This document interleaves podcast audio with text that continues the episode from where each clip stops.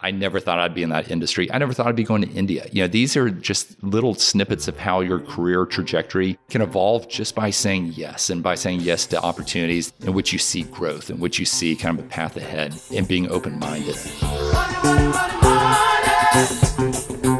When I kind of look at their lifestyle, I realized none of them were W 2s. I've always lived my life with the philosophy that activity breeds activity just don't put too much pressure on yourself. I mean, there's a season for everything. Whatever your next move is, isn't going to be your last move.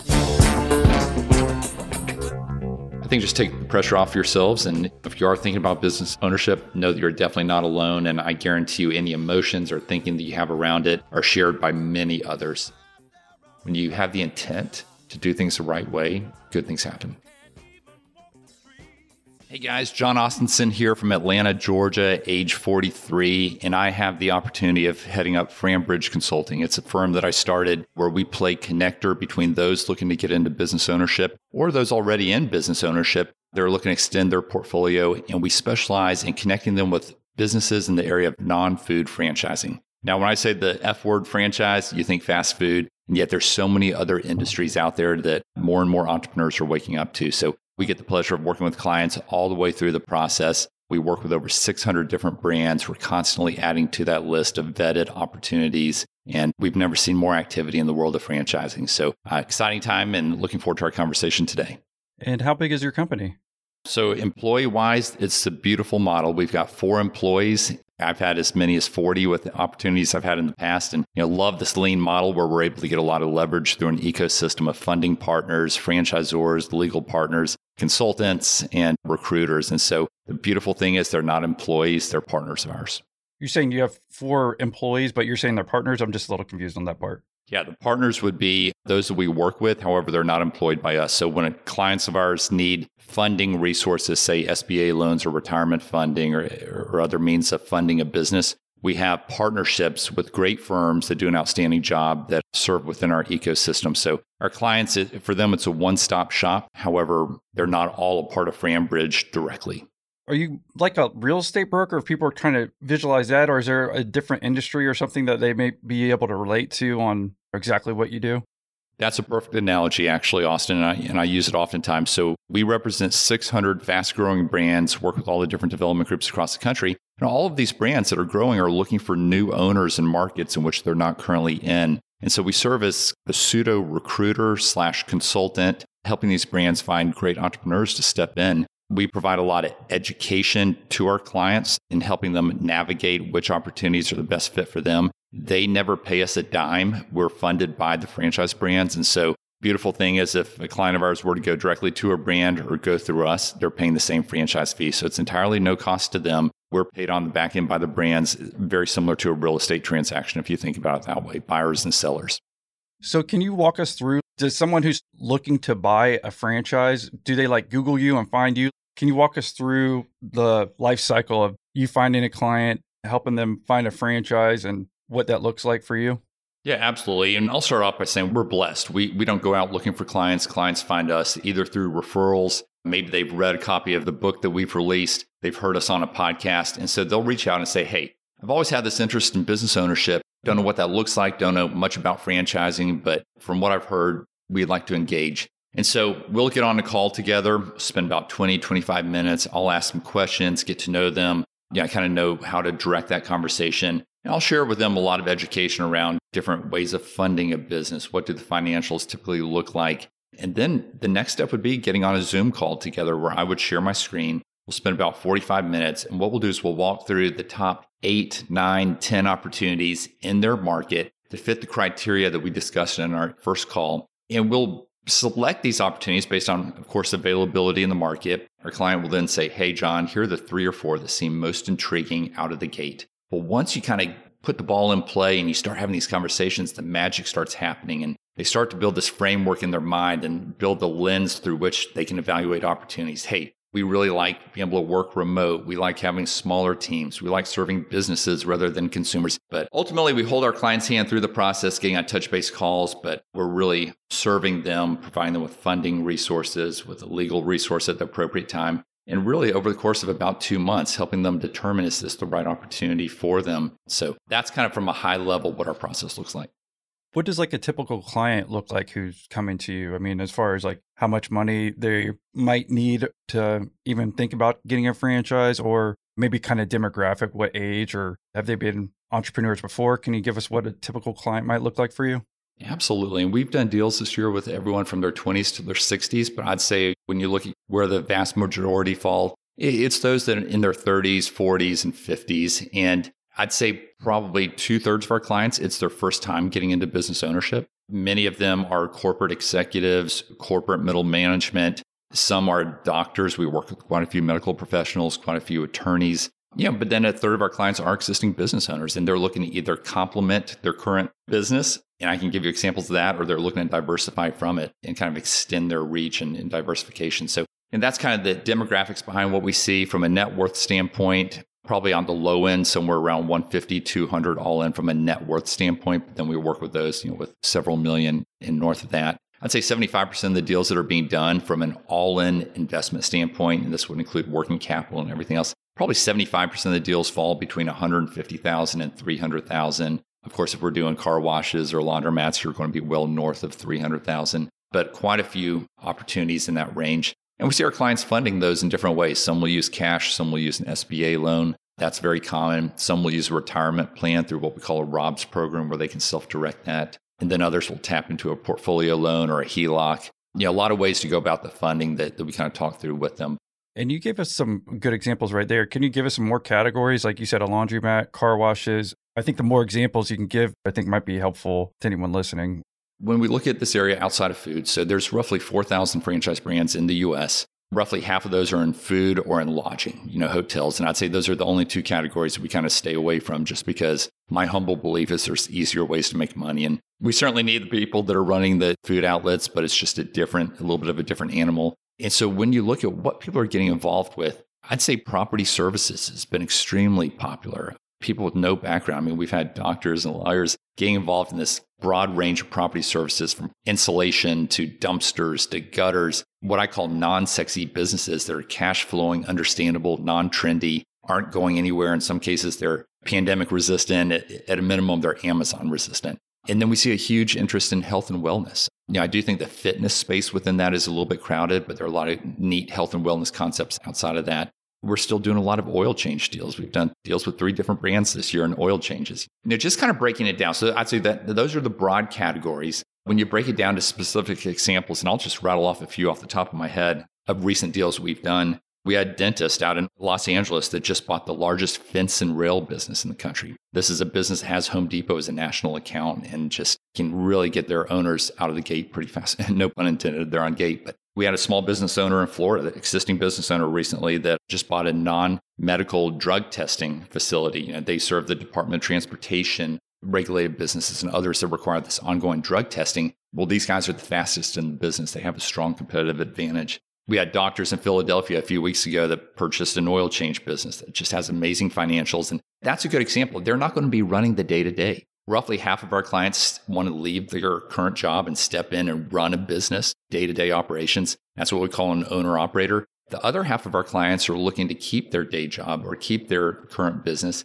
and put a manager in place day one. And this is very common in franchising where we call it semi absentee or semi passive, or some use the term executive model, but it's where you put a manager in place and with franchising, the beauty is you've got that franchisor on the sidelines that's also supporting your manager. So the burden doesn't fully rest on you. I mean, end of the day, the buck still stops with you as the owner. However, that franchisor is going to keep that manager marching in the right direction. They're going to be a great technical resource. They will actually train your manager for you. So you do see a lot of that hybrid semi absentee approach. Again, some of these examples are non sexy, cash flowing, understandable businesses. And I'd say by and large, that's been the theme over the past few years. Well, no, thank you for all those examples because these are things that I don't even think of like, oh, there's a franchise opportunity for that. And it seems like you don't have to be an owner operator. You can actually have a manager run it and it could be an oil change business or something like that. So I think those are some great examples. I appreciate it. That's the beauty of this is you don't have to have a background in the industry. You know, if you have any transferable skill sets, that's great. You know, I will give the caveat that franchising is not right for everyone. I won't pretend that it is. I'm a member of the Entrepreneurs Organization and we work with a lot with existing business owners that started their own businesses. Some of them are frankly too entrepreneurial to, to step into this. They're not willing to follow a system. They're not willing to stay within the box. However, it's my humble belief that for so many out there that say, Hey, I want to be an entrepreneur. I just don't know what that idea is. And I'm a little bit nervous. I think it's such a better pathway to at least start with franchising. And hey, maybe your second or third venture, you're feeling more confident and you go outside of franchising. Well, perfect. Well, thanks for again giving us the rundown here in the beginning about your company. Well, yeah. Well, how about we talk about your personal journey? What do you think is the best spot to reel back your story of like how you got started before FranBridge or in business? Why don't you just tell us the year and we kind of just take it year by year on how you got to where you are today? Yeah, absolutely. You know, when I look back, you know, I've had a few key pivots that we'll hit on here in the next few minutes, but when I mentor younger folks, which I try to do as often as I can, oftentimes we'll take it back to college and kind of coming out of college and where the thinking was and, and the different paths that started since then. So certainly some years we can skip over and bucketize them is a bunch of them, but yeah, happy to start there, maybe coming out of college. Okay. Yeah. So where did you go to college? I went to the University of Georgia in Athens, Georgia, which our football team is currently number one, so go dogs. But coming out of college, you know, I'd had a little bit of experience working in Hong Kong one summer, and that really opened my eyes to the world out there. And you know, came out, and the first opportunity that I was going to step into with Price Waterhouse ended up falling through before my start date. So God kind of knocked me to my knees. I said, "What am I going to do now?" And scrambled, but ended up with Accenture. Accenture, formerly Andersen Consulting, big global consulting company, and didn't enjoy it. Lived with my parents for the first year to save money after paying off student loans, and you know, about a year and a half in, I was asked to go over to India on behalf of a client. And Austin, I, I didn't even ask how long. I said, let's go. And went over to India for about six months. And I just had a great experience. You know, we, we did some offshore work, really eye opening. So didn't anticipate being over there two years out of the University of Georgia. That'd be in South India, but a great experience that I've really looked back on. We haven't gone back to spring break yet, but had great experience still. And can you explain Accenture and consulting? Because I've heard of the company, but for consulting, I'm always confused of what that could mean as well. So can you give us an example of like what you're doing there in India?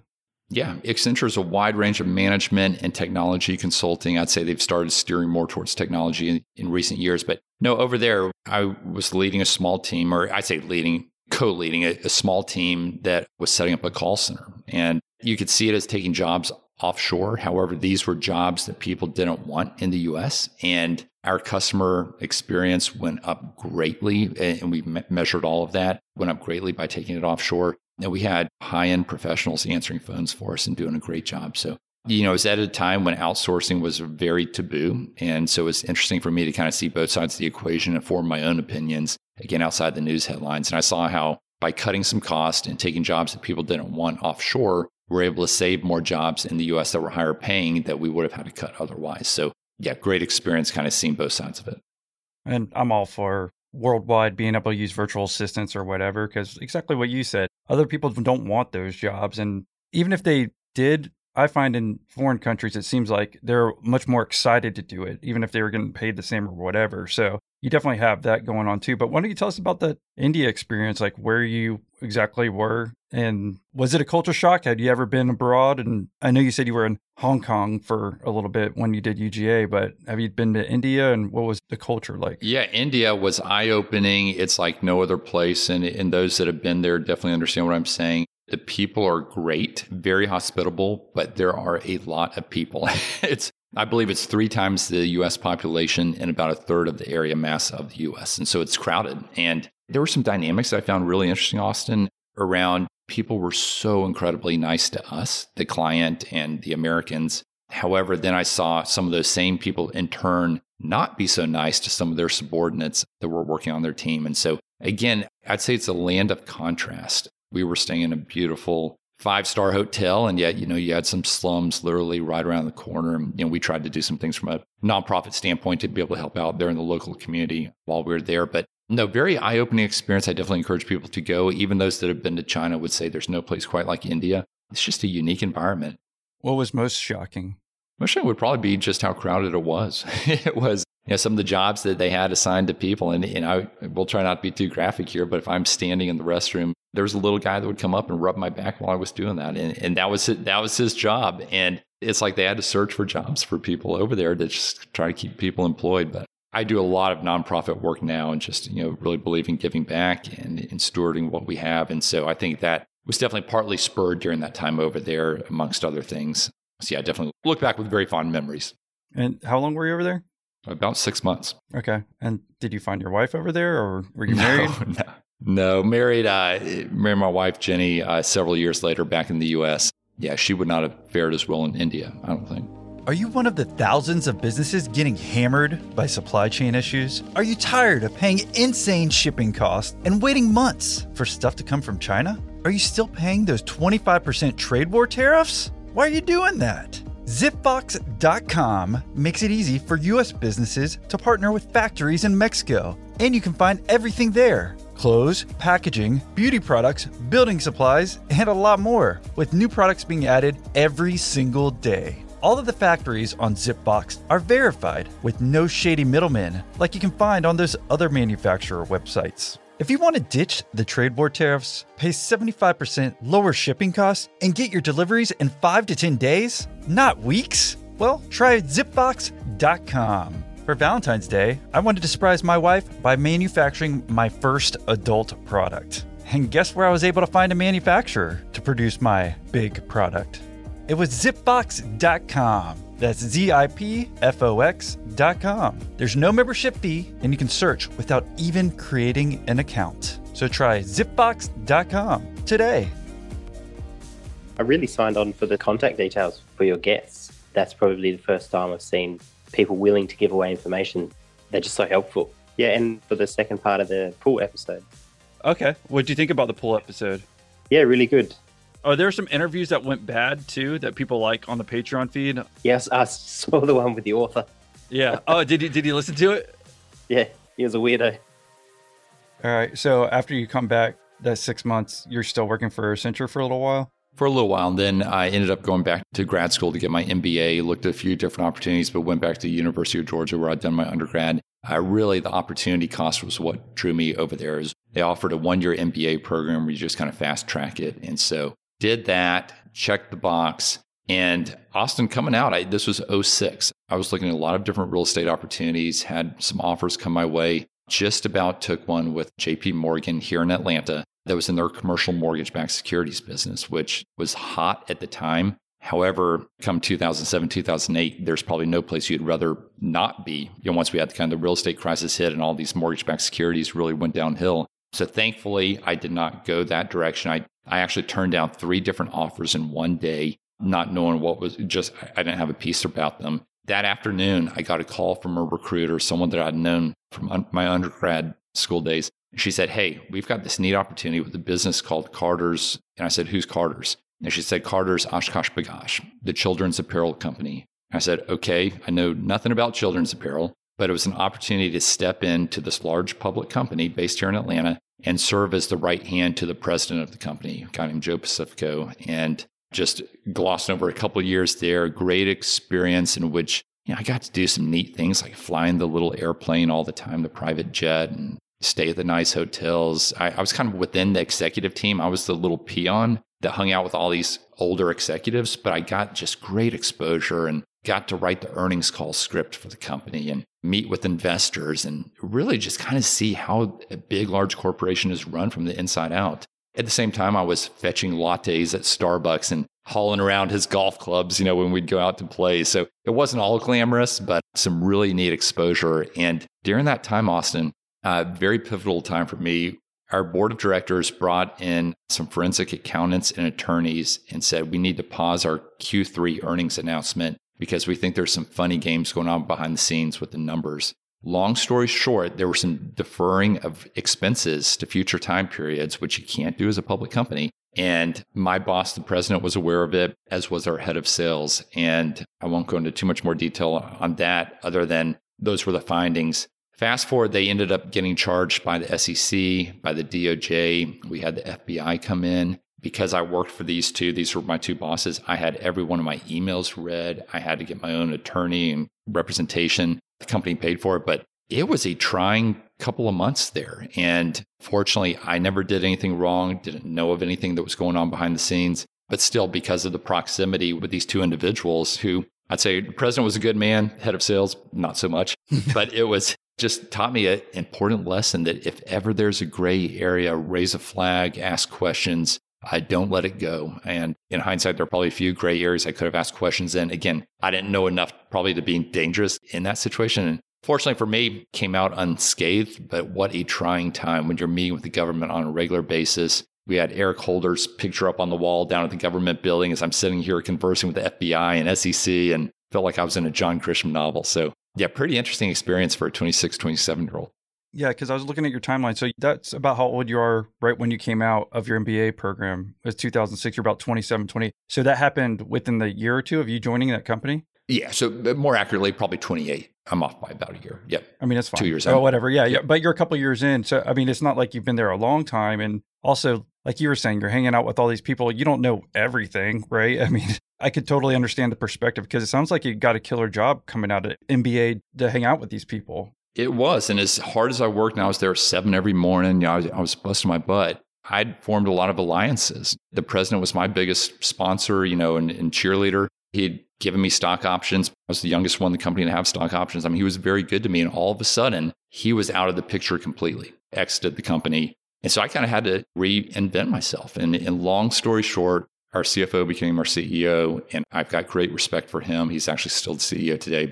As Jim Collins would say, he's kind of one of those top CEOs. And he came in and you know kind of cleaned house in some cases. I lost a couple of colleagues through the process outside of those two as well, and ended up clearing a way for me to become the youngest vice president in the business and came in and ran a big chunk of our wholesale sales business, managing over 300 million a year ultimately to some of the largest retailers out there. And again, I only know enough to be dangerous about children's apparel. I never thought I'd be in that industry. I never thought I'd be going to India. You know, these are just little snippets of how your career trajectory can evolve just by saying yes and by saying yes to opportunities in which you see growth, in which you see kind of a path ahead and being open minded. So even now, when I consult with clients, so many of them stay open minded through the process. And I say, hey, you're likely going to get into a business that you never thought was on your radar, but a lot of things from a characteristic of the business standpoint can align with what you're looking to do. So just stay open minded. Don't close doors too prematurely. So anyway, yeah, just kind of wrap up. So I ended up staying at Carter's for 10 years in total. Yeah. And before we talk about the rest of the years and move on with the story of like how you're there for a couple of years and became the vice president of sales, the FBI coming in and interrogating you and you know, obviously you must have been a little bit like worried at that point. I mean, not that you had done anything, but you had said that you couldn't defer expenses as a public company. What do you mean by that? Yeah, there's a rule called Sarbanes Oxley, essentially saying that you have to match expenses to revenues within a given time period if you're a public company that's releasing earnings, or at least ultimately, if you're a public company and every quarter you're putting out earnings as well as guidance on how you're anticipating performing in the next quarter, the next year, you've got to cross your T's and dot your I's. And so if you come out and you show really strong earnings because some of the expenses that should have matched up to revenue within that given period didn't, and they're meaningful enough, then that's something you've got to call out. And if you don't, then you can get in a whole lot of trouble, which is what happened here. And I think a lot of times they look at the intent behind it. And turns out there were communications around intent behind this. And you you're talking a couple million dollars of potential expenses being pushed out with an effort to boost earnings. Again, I don't want to go into too much more detail, but that's kind of the gist of it. Okay, for like that quarter because you needed to look better. So if you just keep pushing it, eventually it's going to catch up. So that's the idea. Yeah, if you're a public company, there's a lot of pressure on you to hit the numbers. Right. I mean that that's all it is. Like I couldn't imagine because it's hard to imagine like long-term thinking and then you have to think quarter to quarter and according to stock price. So I mean, yeah, that's a whole different dynamic that I've never had to go through or I imagine most people don't, but it's definitely a different way of thinking about business of I guess the quarter to quarter aspect, right? It is. And I was ingrained in that for the longest time. And I thank God every day now that that's in the rearview mirror. I love what I do. I love the freedom. I love the autonomy. haven't looked back once. And so, again, as you get moved up into the vice president of sales, you weren't hanging out, I guess, with the other people that you were before. Either they left or I don't know if you were just kind of assistant and like you said earlier. But how did your day to day change within Carter's as you got switched to this new role? Yeah, within the new role, I had to again kind of reinvent myself, and and I wasn't a sales guy. I don't, I don't think of myself as a sales guy. However, I do know how to interact with people and kind of understand you know some of the basic tenets of sales, but just didn't have that track record. So yeah, I had to cut my teeth some. I mean, I started off with a smaller revenue base. I was managing just Costco and Sam's Club, but you know, over time was able to double those businesses, you know, for us. But I mean, that, those were huge businesses. And over time, the company was very good to me. I, have got a lot of respect for those that I worked for over the years and worked with over there. But increasing responsibility of picking up additional account bases, additional retailers, building out my team, being given more leeway and more budget to go after marketing initiatives and such on my end. So I think when you do work within a large company, and this was my experience, really carving out niches for yourself. Even now, within what I do with franchising, you know, it's non food franchising that I focus in, which was a very smart move. But within the corporate world, there are ways to do that as well. So in my account basis, I focused in the clubs, the Costco, Sam's Club, BJ's. I focused in off price channel, you know, TJ Maxx, Ross,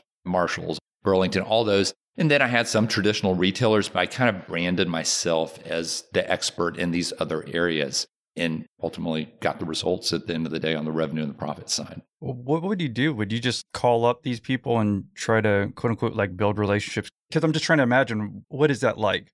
Yeah. So I'd say when you're a large company, it's not as much business development as it is building on existing business. So say we were doing 50 million with Costco in a year. The goal would be next year, let's do 55 million or 60 million. How do we get there? How do we get them to buy more from us versus the competition? So there's a cadence to these seasons. You typically have four seasons as an apparel retailer. And so you're getting ahead of that. You're forecasting, you're meeting with the accounts, you're providing projections, you're doing a lot of analysis. You're talking up the next line of clothing, in this case, that would be coming out. But there's a lot that kind of falls under your domain, a lot of the shipping, a lot of the operations. And of course, when you have a supply chain where you're dealing with literally hundreds of millions of garments coming from across the world, things can go wrong. And so you're putting out a lot of fires, doing a lot of risk mitigation, but you're also doing a lot on the front end, like the marketing side and thinking through the kinds of promotions and the pricing strategies. And essentially, how do you do more business in the same square footage potentially year over year? And in the case of Costco, which I mentioned, they have seven international divisions. And so flew into Mexico, flew into Canada, over to Japan and Korea, and worked with these other divisions to understand how they were similar to the US model and how they were different. And so, yeah, just a lot of nuances kept us on our toes. And of course, I was managing a sales team. So you're dealing with the personnel side of it as well and keeping them incentivized and motivated and kind of in check as well. And then you're managing, working with cross functionally internally within the company with the operations team and the supply chain and the merchandising team and the design team and the executive team. There was never a boring day. It seems multifaceted for sure. But maybe hit on your example and just keep it as simple as I can to understand it. How were you able to grow the sales from Costco to 55 million to 50? Like, what was your plan and how would you strategically do that?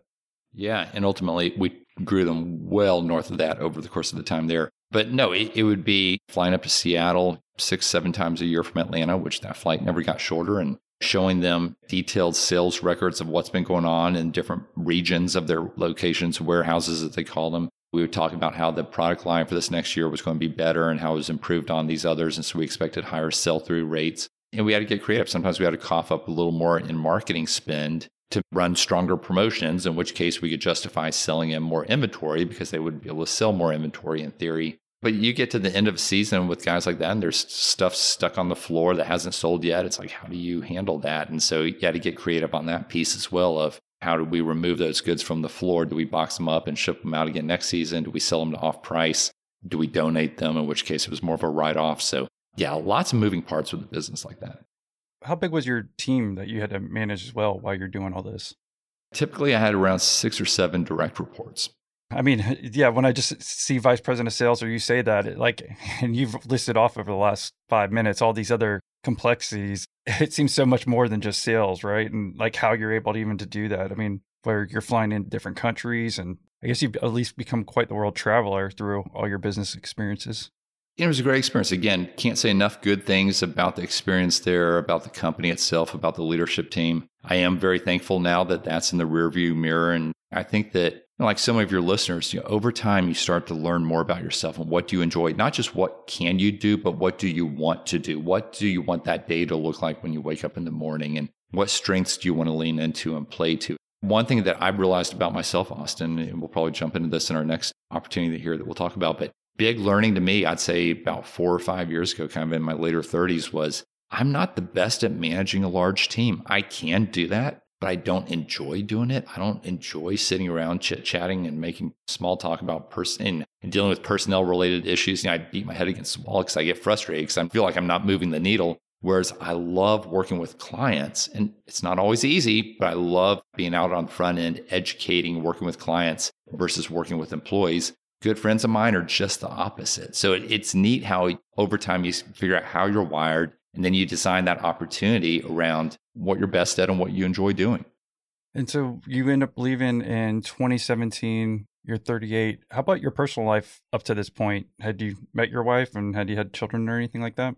Yeah, I got married back at age 28, so I'd been married for a decade at that point, and yeah, several young kids. I guess our youngest was born right around that time. Currently, we've got an 11 year old, six year old, and four year old. And when I say currently, those are their current ages. We're not adding a fourth. We're done, but boy, girl, boy, and married way out of my league and, and have a beautiful family, very blessed, and try to spend as much time with them as I can. And so, when you made the move of leaving Carter's, what was your reasoning? Yeah, so I had this itch to do something more entrepreneurial. I didn't know what that looked like. I cast a very wide net. And for me at that stage, it could be something as simple as leaving a public company for a private company. And that was more entrepreneurial to me, you know, is how I defined it. And that's exactly what I ended up doing. So through mutual connections, ended up being introduced to the founder of a business called Shelf Genie, which is a Inc. 500 company based in Atlanta, Georgia. It's custom pull out shelving for your kitchens and pantries, operating with owners across the US. I was asked to come in and serve as the president, running the day to day operations, supporting all of our franchisees across North America. For me, I wasn't seeking out franchising, didn't have it on the radar. This was totally new to me, but stepped in and just had an amazing experience. Got to see how the franchising model can lead so many people into business ownership that wouldn't have been able to necessarily do it on their own or as easily. And there was this world of franchising outside of fast food. And again, very blessed to have found it when I did and absolutely love Shelf Genie and the whole business. Did you even know that was a type of franchise at that point in time before you found out about this position? Probably not. Wasn't on my radar. Well, how'd you get introduced? Were you just looking for new jobs and a friend suggested it, or more specifically, you take the role of president? Because that seems like a big it's not like you came in as vice president of sales or anything. I imagine if you're president, you're kind of heading the whole thing. So it seems like a bigger jump in obviously your responsibility, even though this might be a smaller company. Yeah, no, the founder was still on board as the CEO, but he wasn't there in the office day in, day out. And so, you know, I was kind of partnering with him, serving as his president for the company. And for me, I've always lived my life and with the philosophy that activity breeds activity. And so when I started getting that itch 10 years in at Carter's to do something more entrepreneurial, I started talking with other private equity firms in town and really networking and letting it be known that I was looking for something. At the same time, I wanted to give back and people would be put in touch with me for networking purposes. And I'd try to connect them to folks that I know. And that's exactly how this came about. So it was a little bit of karma. Someone was introduced to me for the purposes of networking. And a week or two later, this guy called me and said, Hey, there's this role. It's president of Shelf Genie that I think you'd be perfect for. You want me to introduce you to the founder. So it was one, again, that kind of came to me versus me going out seeking that one in particular. And it was still in the Atlanta area. And this whole time you've been in Atlanta, other than seems like you were flying a lot though for your jobs. Yeah. Moved here at age five and have been in the area as a home base ever since. And so, how did it go as president for Shelf Genie? It looked like you were there for a couple of years. Yeah, it was wonderful. I mean, we built up a great support team life wasn't always easy. I mean, you're dealing with business owners across the country that, in which you're supporting them and you're kind of living the emotional roller coaster with them. If things aren't going well or not going well, you're doing a lot of coaching. We really leaned in heavy on the marketing side. We had a call center that supported them. We were providing them with great technology. We're trying to produce new products for them on an ongoing basis. So really it's an interesting dynamic that whole franchise or franchisee i mean ultimately as a franchisor you want to keep all the kids playing well together and happy and the better that they do, the better that you do. And so you really are almost like a family of sorts. That may be a stretch, but at a minimum, you're business partners if you think about it that way. And so, you know, I got to see the successes. I was telling someone earlier today, it sounds cliche, but our very best performers were those that were following the system the closest, that didn't think they were the smartest guy in the room, that didn't come in, try to reinvent the wheel. But those that were willing to follow the system were the ones that were doing a couple million a year in our top performers. Well, how big was Shelf Genie overall? In round numbers, we did, I believe, 50 ish million a year. Okay. Wow. And I've, I've never heard of it because I'm just trying to get what the difference is like with maybe how employee counting from Carter's to Shelf Genie and how many people you're overlooking. I don't even know if you know how many are in Carter's or even at that time, but obviously if it's a public company, I would think it'd be much bigger. Yeah, Carter's. Oh, we had thousands of people, but our sales team was very small. I mean, we didn't need a massive sales team to do what we did. Yeah, but for Shelf Genie, how many people were you dealing with overall? Like, like how many franchises were there, and they were all in the U.S. Yeah, we had probably 150 locations owned by somewhere in the neighborhood of 60 or so owners. So essentially 60 clients. Uh, if you think about that way, if I'm serving them on the employee side, you know, including our call center, I'd say we're probably at around 40, 45 employees.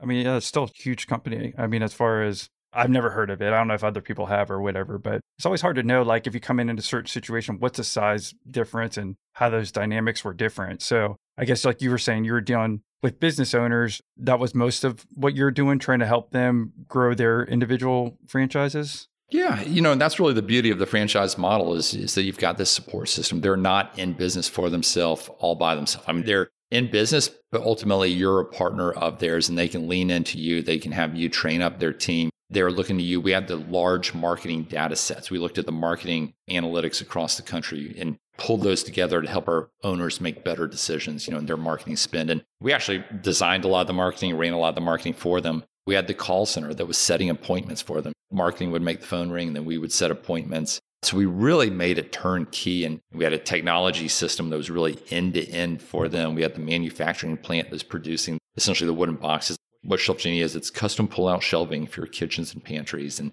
know, it's probably a $55 million industry and we occupied 50 million of that 55. So we were constantly educating the public on, hey, this exists, you know, for your existing cabinets to create more space and just better solutions. But Austin, our target avatar was a 51 year old female. So it doesn't surprise me that you're not familiar with Shelf Genie. You weren't our target market that we were going after.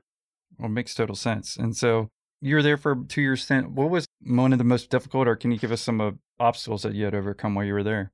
Yeah, you know, I think there were times that, you know, our marketing team that I headed up, I mean, the buck stopped with me, that would make recommendations and really ask our franchise owners to step out and trust us with new marketing initiatives where it's requiring them to spend a little bit more. And maybe we hadn't proven out the results, you know, with the previous campaign. And there were times that we had huge wins doing that, but there were some times that we didn't as well. And I'll tell you what, you don't want to be on the receiving side of an initiative not going well. They were pretty upset. And yes, we would try to make it right by them and maybe discount future marketing. I mean, again, my goal was to provide them with the best support. It was also to keep them happy and it was to keep them growing. And again, not just because that was the right thing to do, but better that they did, the better that I did. I was getting a percentage of their revenue as a royalty payment. So I do have a lot of clients that are businesses that are thinking about franchising their business and turning it into a franchise. And there's a lot of reasons to do that. Private equity loves franchising. If ever you want to have an exit, building it into a franchise is a good idea in a lot of cases. But I always tell people that you're going to wake up one day and you've got kids across the country with expectations of you. So you just have to have the support system and really be in tune going in into what's needed to be a great business partner to these owners. Well, how about specifically when you're talking about marketing? I guess they have to put up money for marketing, but you want them to do it. Can you give us like more details on what one of these examples of what went wrong? Because obviously, not everything is going to go right, and you've got to try different things in business, right? Especially on the marketing side to draw up new customers. So obviously, you want them to do well, but not everything's going to go well. So, I mean, did you have more like more specific details of yeah, you know that? I think of one where it's a large national media company that owns local newspapers across the country, and some were already working with these local newspapers for advertising their areas. But what we did was we said, hey, if we can buy in bulk, we can reduce the price for you. We created a pay for performance model as well, which is what you always want in marketing. If they'll essentially partner with you, the vendor, uh, on a pay for performance basis, that's great. But some were reluctant. What I have found in franchising is once you're a franchise owner, you're reluctant to change because you kind of know what you came into the system thinking and you don't like any changes along the way. So trying to get people on board with this because we needed everyone's participation in order to make the global campaign work. You know, and ultimately the campaign worked, but it worked in some markets and it didn't work in other markets. So it's a learning to us. And then for those who it didn't work for, they were not very happy with the base fees they had to pay behind the, the pay for performance. So I won't bore you with all the details, but what we found was there were initiatives that worked better for some and not for others. And yeah, the great thing is, is if you buy into a Shelf Genie franchise now, you have that history of you know the types of markets that a marketing initiative works in and the types it doesn't. I'm here with Jonathan Cogley. How are you doing, Jonathan? Hi, Austin. Doing great. Thanks. Cool. Uh, Jonathan actually interviewed him on episode 85, and he actually helped a lot of our business founders on Group Call 14. So if you're a Patreon member, you can check that out. So your company is Logic Boost Labs. Can you tell us a little bit more about it?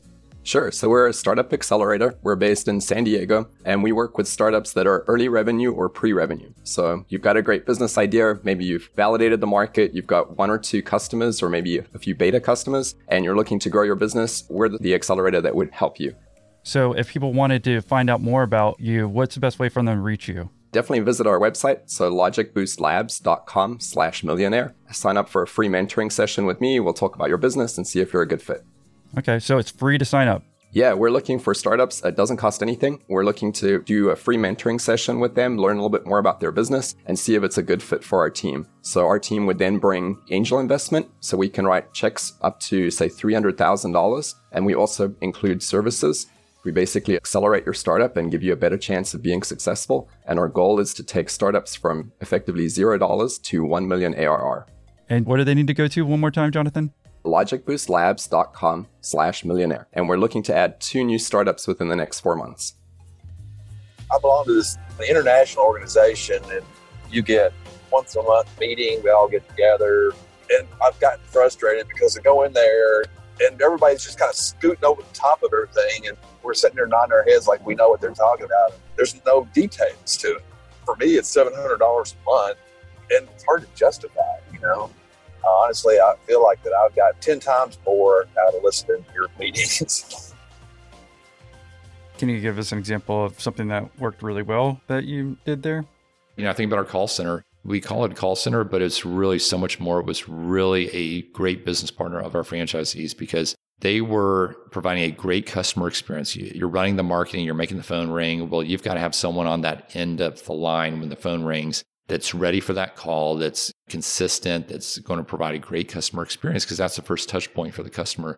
And so we had a lot of franchise owners that said, Hey, we bought into Shelf Genie for the call center because that support level. And so we monitored the metrics constantly. We looked at quality, we looked at answer rates, we recorded the calls for coaching, all of those kind of metrics to go around it. And we improved our scores significantly over time. And nothing made our owners happier than when we held up our end and, and did more than was even asked to help facilitate their sales process. At the same time, there were times that we had some employees out sick or what have you, and maybe we missed a few calls and had to call back, and that made them pretty upset. So we always had, it was an operational environment. We always had to be on our A game, but we had some big wins over the course of our time there at Shelf Genie and, and the improvements we made in the call center that makes total sense to me. Like if I wanted to even start my own custom cabinet company and do it here in Jacksonville, picking up the phone and dealing with those people and you want a good energy person who's happy to be there. Some of those people are good at getting out there and measuring and do a good job there, but maybe they aren't great over the phone and maybe they're busy and they called at the wrong time. So I could definitely see how that would be one of the huge value adds for a lot of people. It's like you just get the appointments for me and I'll do the job if I'm good at it. So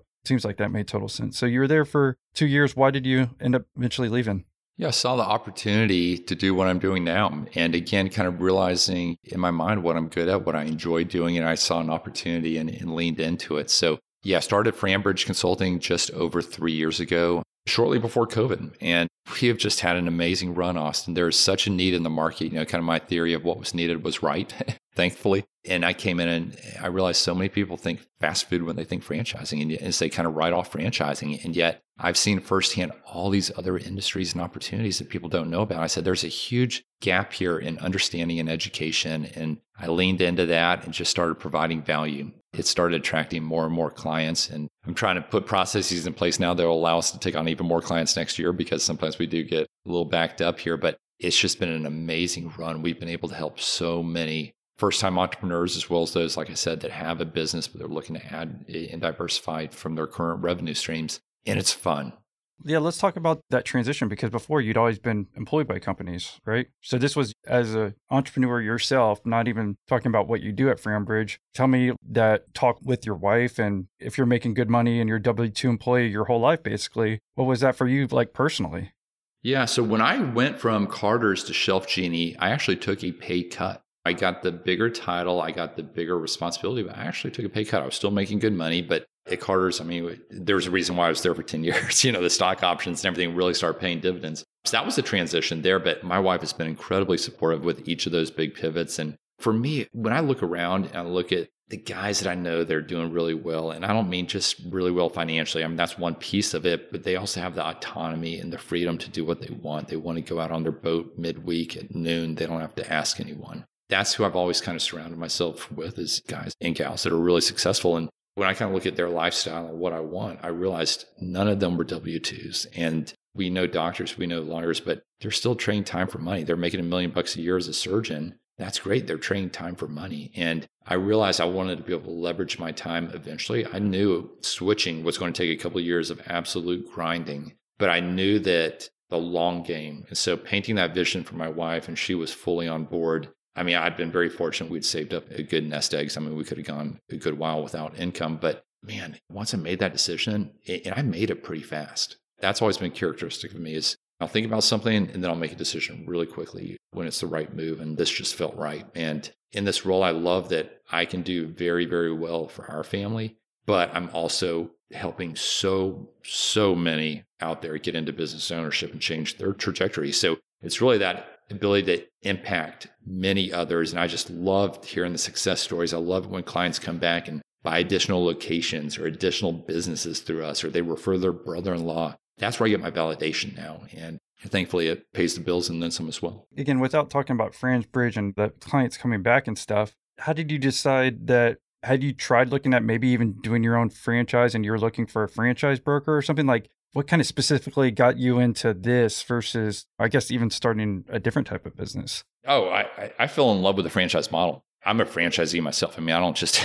share with other people the, the suggestions of buying franchises. I, I mean, I do it myself. I'm invested in a few different ones within the property services space, but I've got good people running those and allows me to help others do what I did. And so when I lived in the world of franchising when I moved over to Shelf Genie, I immersed myself in it. I got to know the, the leaders of other brands. I got to see what was going on out there. I got to see the landscape. I saw the trajectory for the industry. And again, what I identified as a gap was again, looking at my friend group, my peer group, the entrepreneurs organization, nobody was really talking about franchising that much. And a lot of folks that should probably own franchises didn't. And it's because when I did some just querying and asking around, they didn't know what was out there. It wasn't on their radar. And I said, there's an opportunity here that others aren't doing a good job of in educating and communicating the proposition out there that I personally believe and have seen firsthand is a better path for the vast majority. So again, it was kind of that needs base. It started with the why, and then I kind of said the what and the how, and that all came behind it.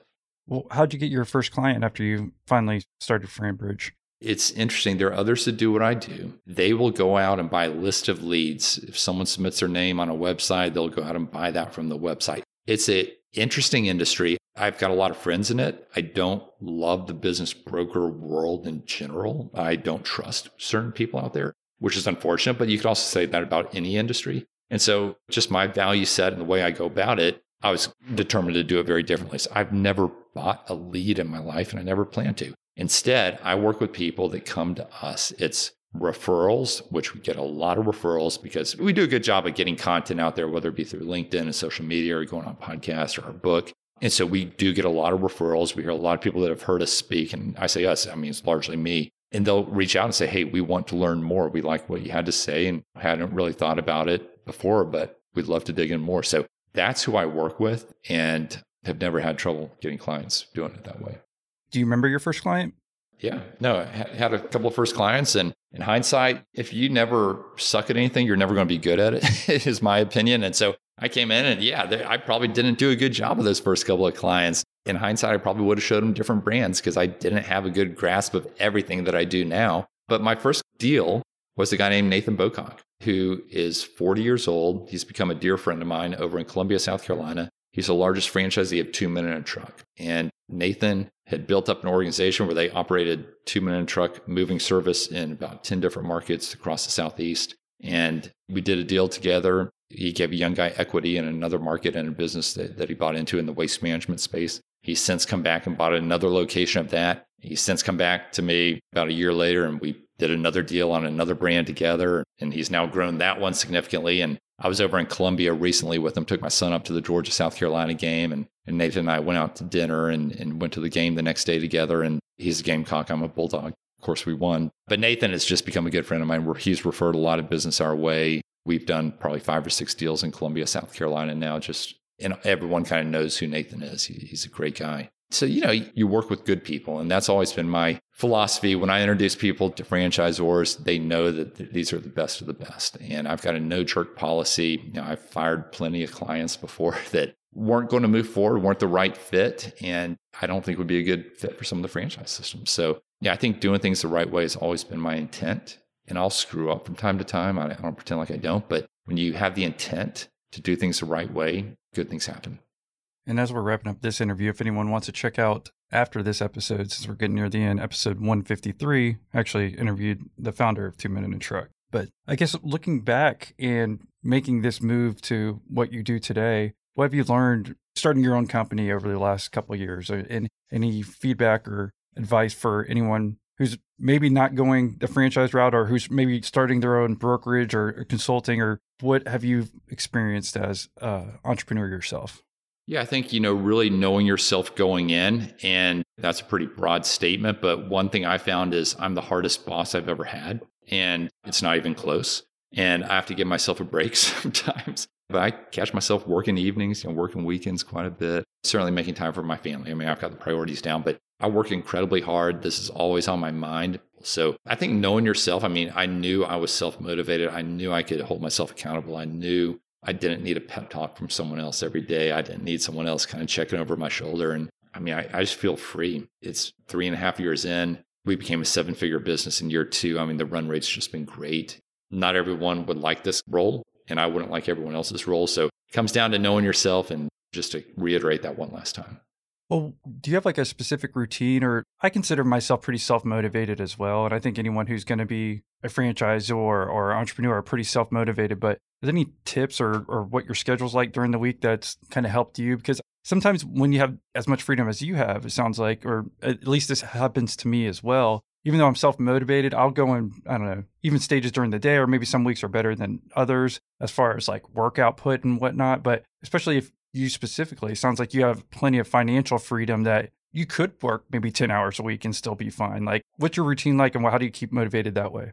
Yeah, like so many, I, I, wake up early. I've got an office above our garage. It's Carriage House office, great setup, a little distance from our home. Out back, and I'll be in my office by 5:30 in the morning. But you know, I start my day, read the Bible, you know, do my preparations for the day, and then I get going. And so I'm working probably around 6 a.m. until 7. Then I take the kids to school. I get back, and I do intermittent fasting, so I don't worry about breakfast. You know, I get I get a free morning where I'm I say free morning. It's usually back to back to back to back calls, you know, with clients, and then I'll work the afternoons. But two afternoons a week, I carve out time to go to my one-on-one trainer, and then I'll go to the infrared sauna and the cold plunge. After that, I I put a big focus on health and wellness and try to balance it out. But I'm listening to business podcasts. I'm listening to your podcast. You know, when I'm in the sauna, I'm constantly intaking content what I found for me is I do my best thinking when I'm exercising and I'm hearing good content coming my way. It gets my mind going in the right direction. And I've got a laundry list of initiatives and things I want to try. Short on time, I can't do it all, but something that I've really gotten good at recently, Austin, is saying no. And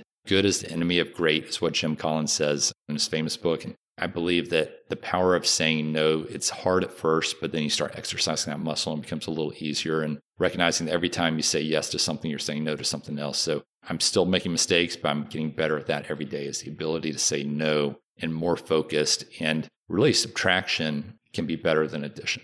It sounds like maybe what motivates you too is like you said at some point is having that freedom to do what you want. You don't have to be in the office from eight to five. I guess that's one thing I'm good at too is like I never fake work. If I'm losing my productivity, I'll go do something else during the day. Or if I go to run an errand, get out of the house, whatever. It sounds like you're able to do that. And maybe, again, you don't only value money or else you wouldn't probably moved from your very first job. It sounds like, you know, it's like having the freedom to do whatever you want whenever you want. So hopefully that's some motivation for anyone who's listening.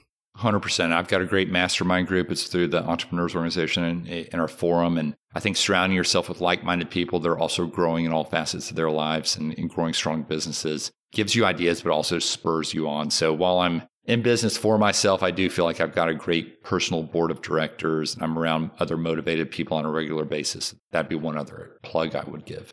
Speaking of that, again, kind of when you said you were listening to podcasts, me thinking back too, I was like, I guess that was part of my motivation always listening to business podcasts. It's like I heard other people's stories, or maybe someone heard your story and they're like, well, if he can do it, then I can do it. And you don't feel like you're alone working hard. Cause I think that's what happens a lot too as entrepreneurs. you get lonely and you're like, what's the point of working this hard? Does anyone even notice? Especially if you're not making progress financially or any other way. So I think that's helped me and it sounds like maybe helped you as well. Absolutely. Cool. All right. Well, thank you for coming on, Jon. I guess if someone wanted to reach out and learn more about you or say thank you for doing the podcast, what would be the best way for them to reach out and say thank you? Yeah, certainly connect on LinkedIn, but I'd say as a first step, come out to franbridgeconsulting.com. There will be a pop up, sign up for our monthly newsletter. You'll get some great content every month. And we'll also get a digital copy of our book over to you titled Non Food Franchising. And I'll have my assistant reach out to you. And if ever you would like to get on a call, would love to chat. Well, thanks again for coming on. And I don't know if you maybe have any other last words of wisdom you want to leave with everyone. I think you've left a lot of good thoughts, especially like knowing yourself too. It's been a while since I've done this, but especially maybe if you're getting into franchising or maybe want to start your own business, I think doing like a personality test to kind of know yourself is like you said, you could do some jobs well, but just because you do good in a certain job doesn't mean you necessarily want to do it. So that's definitely one thing that I've pulled out from our interview. I don't know if there's anything else, like I said, that you might want to leave the listeners with. Yeah, I think just don't put too much pressure on yourself. I mean, there's a season for everything. Whatever your next move is, isn't going to be your last move. And your career can evolve, your business ownership portfolio can evolve. And oftentimes tell clients, hey, this may be right for this next season, but after that, you can add in something else or subtract something. So I think just take the pressure off yourselves. And if you are thinking about business ownership, know that you're definitely not alone. And I guarantee you, any emotions or thinking that you have around it are shared by many others. So yeah, all the best and, and really appreciate you having me on the show, Austin. Well, thanks for coming on, Jon, and thank you all for listening. You know what I'm in the mood for right now? That's right, more service based interviews. If you're in the mood too, then check out these episodes. Episode 197 with two maids and a mop. Episode 89 with the author incubator. That's a fan favorite. Or episode 140 with Barbecue Smokehouse. And if we've already filled your passion bucket with plenty of episodes, well, why don't you join us on a group call and meet some of our guests? All you have to do is become a Patreon member. I lead the calls and you get to ask the questions. So join us. Go to millionaire interviews.com and sign up right now.